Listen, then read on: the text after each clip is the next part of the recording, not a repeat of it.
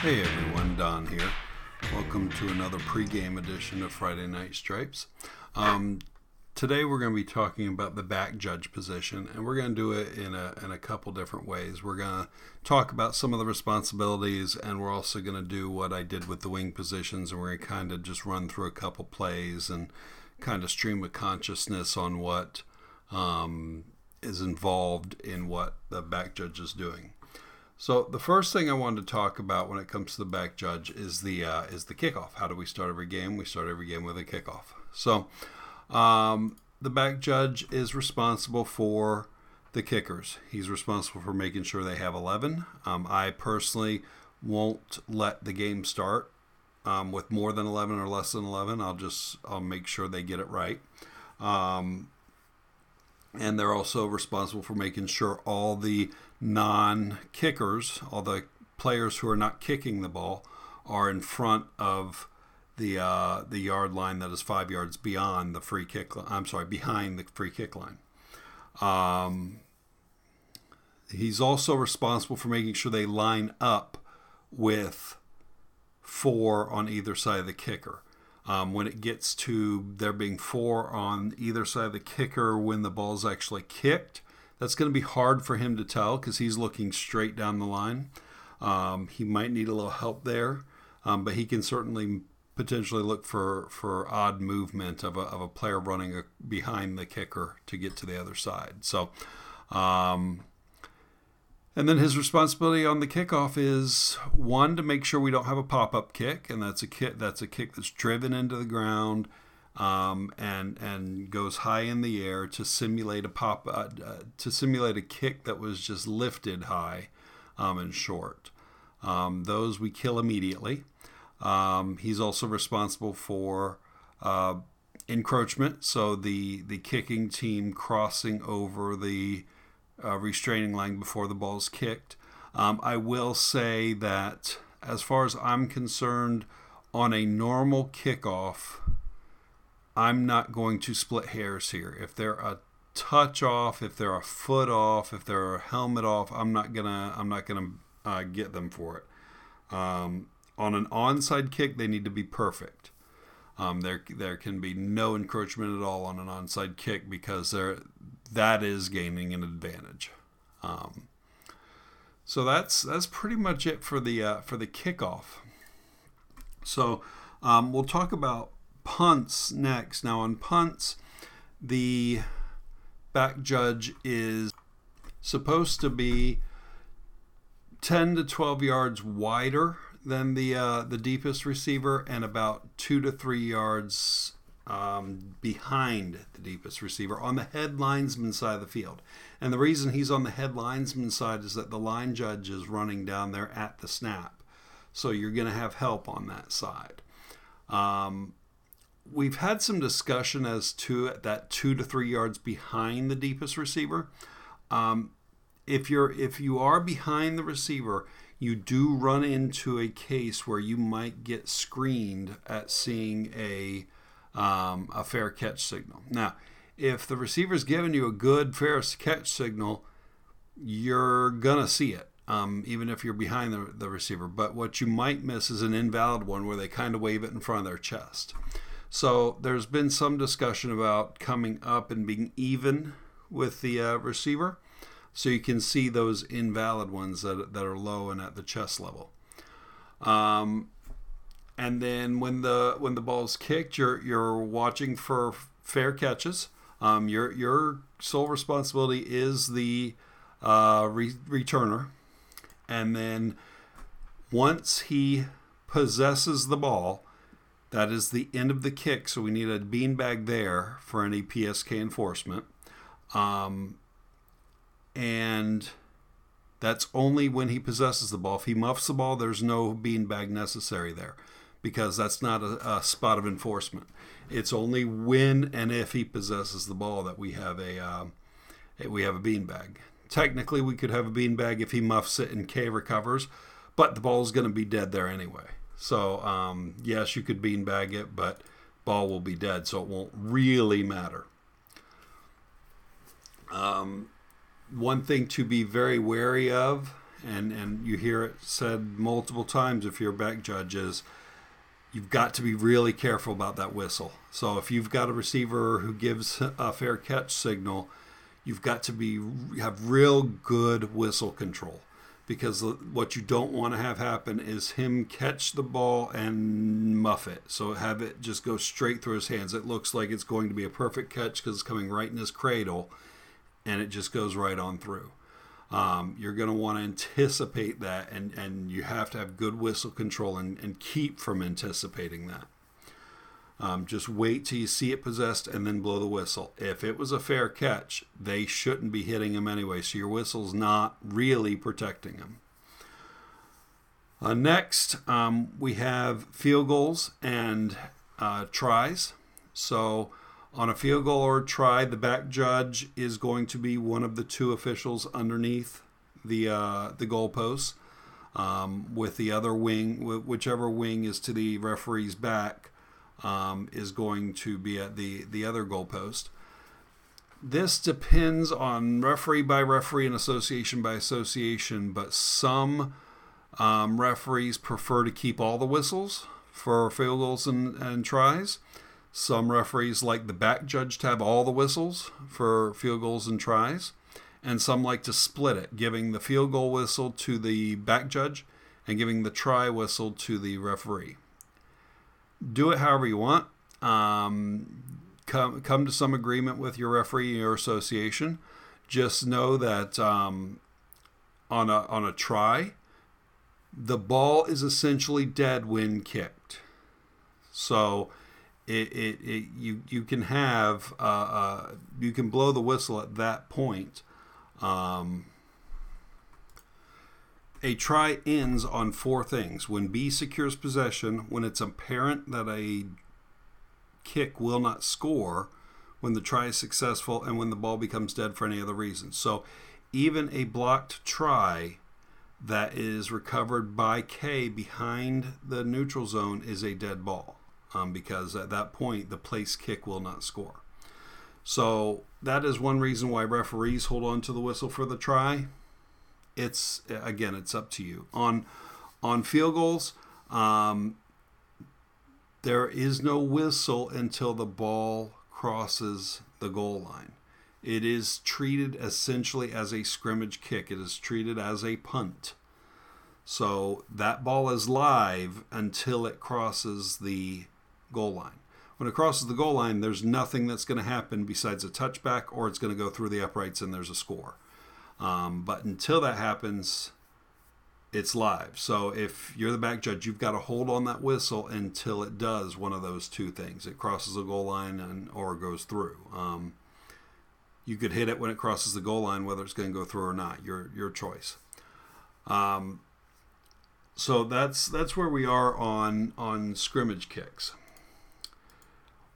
where most of the action happens is the keys for the back judge and who they're watching at the snap. Now, the NFHS mechanics manual says that the back judge has the outmost receiver, outermost receiver to the strong side.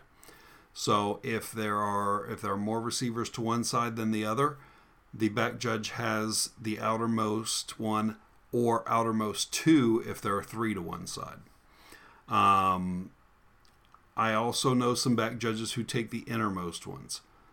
Again, it's going to depend on your association and your crew. Make sure you're in agreement with your wings on what you're taking um, so that they know what to, to look for.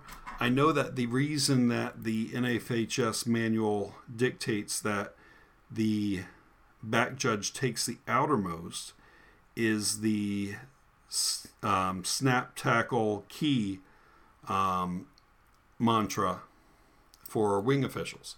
So if you're going from the snap to the tackle to your key, you want that key to be the innermost receiver. If you go snap tackle key and go the outermost receiver, it's just a, a little bit more eye movement.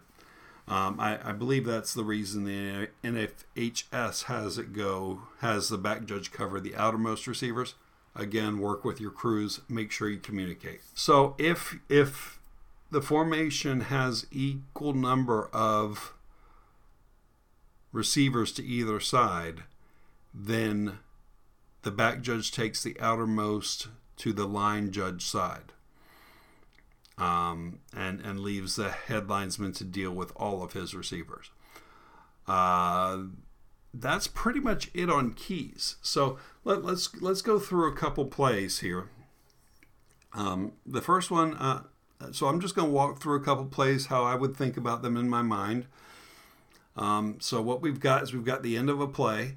So at the end of the previous play, I'm, I'm going to watch for the covering official to hold his hand in the air. And then assuming it's a 40 second clock play, I'm going to flip my, um, my timer to start the 40 second clock. And I'm going to put my hand in the air to signify that I've done that. I do not believe that is a nationwide mechanic. I believe that is something our association does is have the back judge put his hand in the air to mark that he's started the 40 seconds. Um, at 25, so my timer will bu- will vibrate when there's 25 seconds left. So at 25, um, I will make sure that the ball is ready for play. If the ball's not in, in a ready to play state, and I don't I don't mean the definition of ready to play, but I mean it's at least near the area. If the ball's not there, then I'm going to signal to the referee that we're at 25 seconds.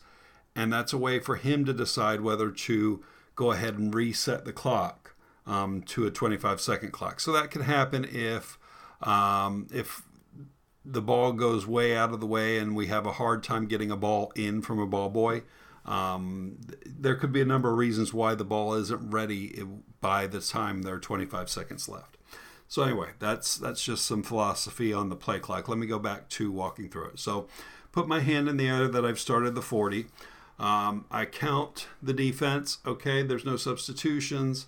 Um, I count my linemen. I got four there. I count the right side, two there. I left side, two there. Okay, I got three in the middle. Okay, we're good. We got 11. Um, and I'll go ahead and thrust my, my fist out with my thumb up to signify that I've got 11. Um, 25 second buzz goes off. I look, ball's set, it's ready. Um, the team's still huddling. That's that's up to them. So we're good there. Uh, they're come they the offense breaks the huddle. They come out. I've got one receiver to my right. I'm sorry, one receiver to the uh, head linesman side and two receivers to the back uh, to the line judge side. So I'm going to take the outermost receiver on the line judge side, and that's where my eyes are going to go first. So just settling in, making sure everybody's set, and then I'm going to settle in and move myself to a, a, decent position and watch for the snap. So the snap goes off. I've got my eyes on the on the outermost receiver on line judge side. He's just kind of standing there. So and nothing's really happening deep. After I see he's standing there and not engaging, I open up my view and look at all the other receivers, and there's no action coming my way. So that signifies that I probably got to run. Um, I do have the one of the receivers on the headlinesman's side is he's he's kind of running a route, so I kind of got my eye on him. Uh, I, I, take a peek back towards the line of scrimmage, and this, there's definitely a run going on. But this receiver is taking his defender um, deep, like he's running a route. So I've still got responsibility for covering that. So I, I keep my eyes on that while trying to cover the play as well. Um, it ends up in the middle, so I've got nothing to do there. So I keep the uh, the deep receiver and the and the defensive backs in. Um, they're doing a little drawing, but nothing much. I, I, jog over to them. I say, "Hey, knock it off. Let's let's keep it clean." And and they're like, "Oh, we're just joking back and forth." I'm like, "All right, fine. Just keep it keep it cool." So they head back, and we're good there. Um, after the play ended, I saw the line judge come in with his hand up, so I'd already flicked my uh, timer to 40 seconds. Uh, nothing going on. 25 second timer goes off. I've, I'm good there. Ball's still set, so we're good. Um, looking down, okay, offense is coming out uh, in their formation. Defense didn't change, didn't substitute anybody, so I've already counted my 11.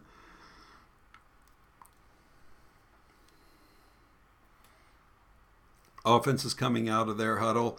Um, this time they've got three to, to the headlinesman side um, and just a tight end to the line judge side. So I've got the outermost two on the uh, headlinesman side. So again, I'm setting myself up, and I know that's where my keys are. Uh, there's the snap.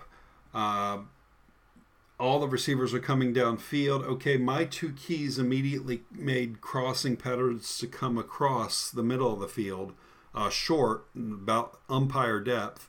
Yet that inside receiver took a fly route, so he's coming deep. So at that point, you switch from your keys to zone coverage, and now I've got the guys in my zone. So I'm starting to back to, to get back to where I can cover that deep pass. Um, ball doesn't end up coming this way, so I'm kind of chasing these guys. Ball goes short. It's tackled there. Okay, ball's down. Headlinesman's got his hand in the air, so I go ahead and flick my uh, my timer to 40 seconds while watching the uh, the dead ball action of these deep receivers. So we're good there. Uh, it's first down. Okay, so I, I, I mirror first down to both sides. Uh, okay, I've got 11 on the field, so thumb out, good. Um, what do we got? Okay, so offense is coming out in, in formation. We're good there. We've got uh, single receivers to either side, so I pick up the, the receiver on the line judge side. All right, and here's the snap, and my guy's going deep. The the receiver on the line judge side is going deep, so I'm, I'm staying with my key and he's going deep, so I'm I'm back I'm, I'm moving back with him, and now the ball's in the air and coming my way. Um, if you're lucky, it's not coming right at you. Um, that's one thing to be careful of. It you can't always avoid it as a back judge. It, it's just a little feel for the game back there. Um, but no, they're going they're going a sideline route to that receiver. So now I'm trying to get myself in good position to, to judge anything on that. And just after the ball was passed, both players went down in a heap.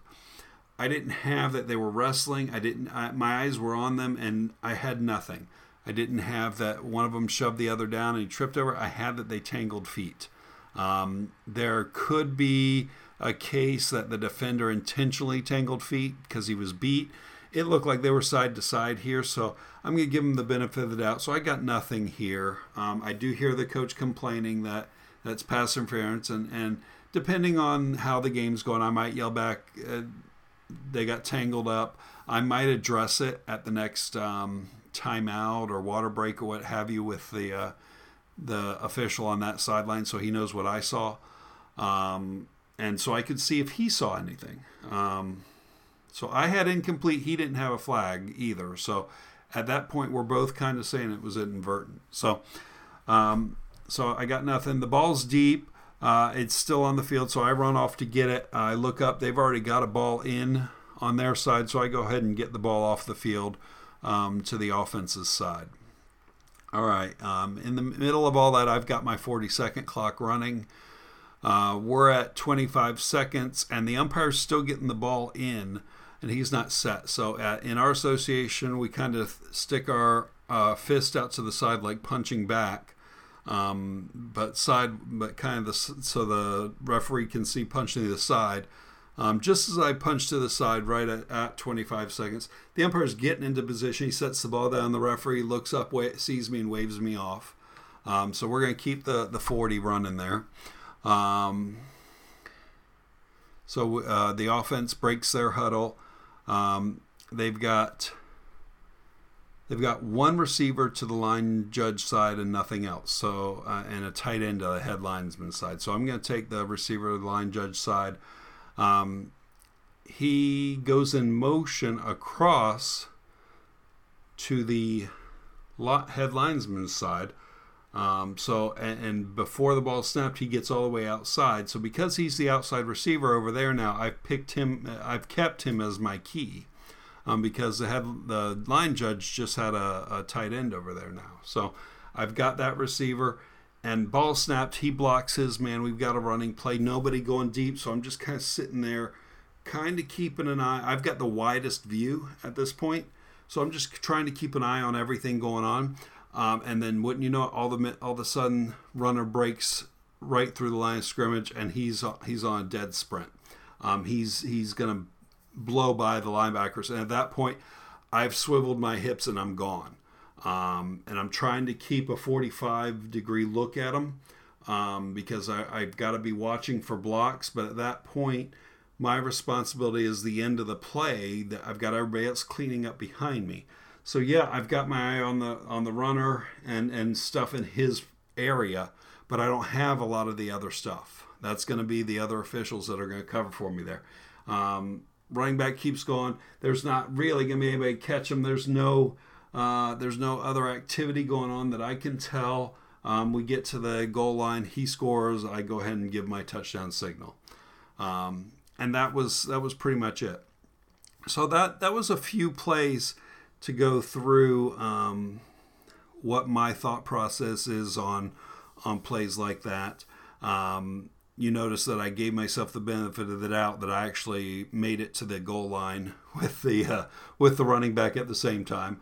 Um, depending on some of those running backs, some of them will beat you. Um, depending on how surprised you are that they bust through the middle. So, um, always something to watch. Um, it's not vital that you beat them to the goal line. Yes, the, the, the mantra is that back judges should never get beat to the goal line. It's going to happen. You're going to get surprised because the ball's going to shoot out, the, the, the runner's going to shoot out from a pile, um, and you're not going to you're not going to be have enough cushion um, to to keep up with the uh, the running back unless you're fast. And I'm sure we have got some fast back judges out there. So it's not vital that is unless there is going to be a play at the goal line and then it is vital that you're there to judge whether he was tackled short of the goal line whether he fumbled short of the goal line. Um, you're going to have to get help with out of bounds but the ball crossing the goal line is what you're there for. Um, that's pretty much it.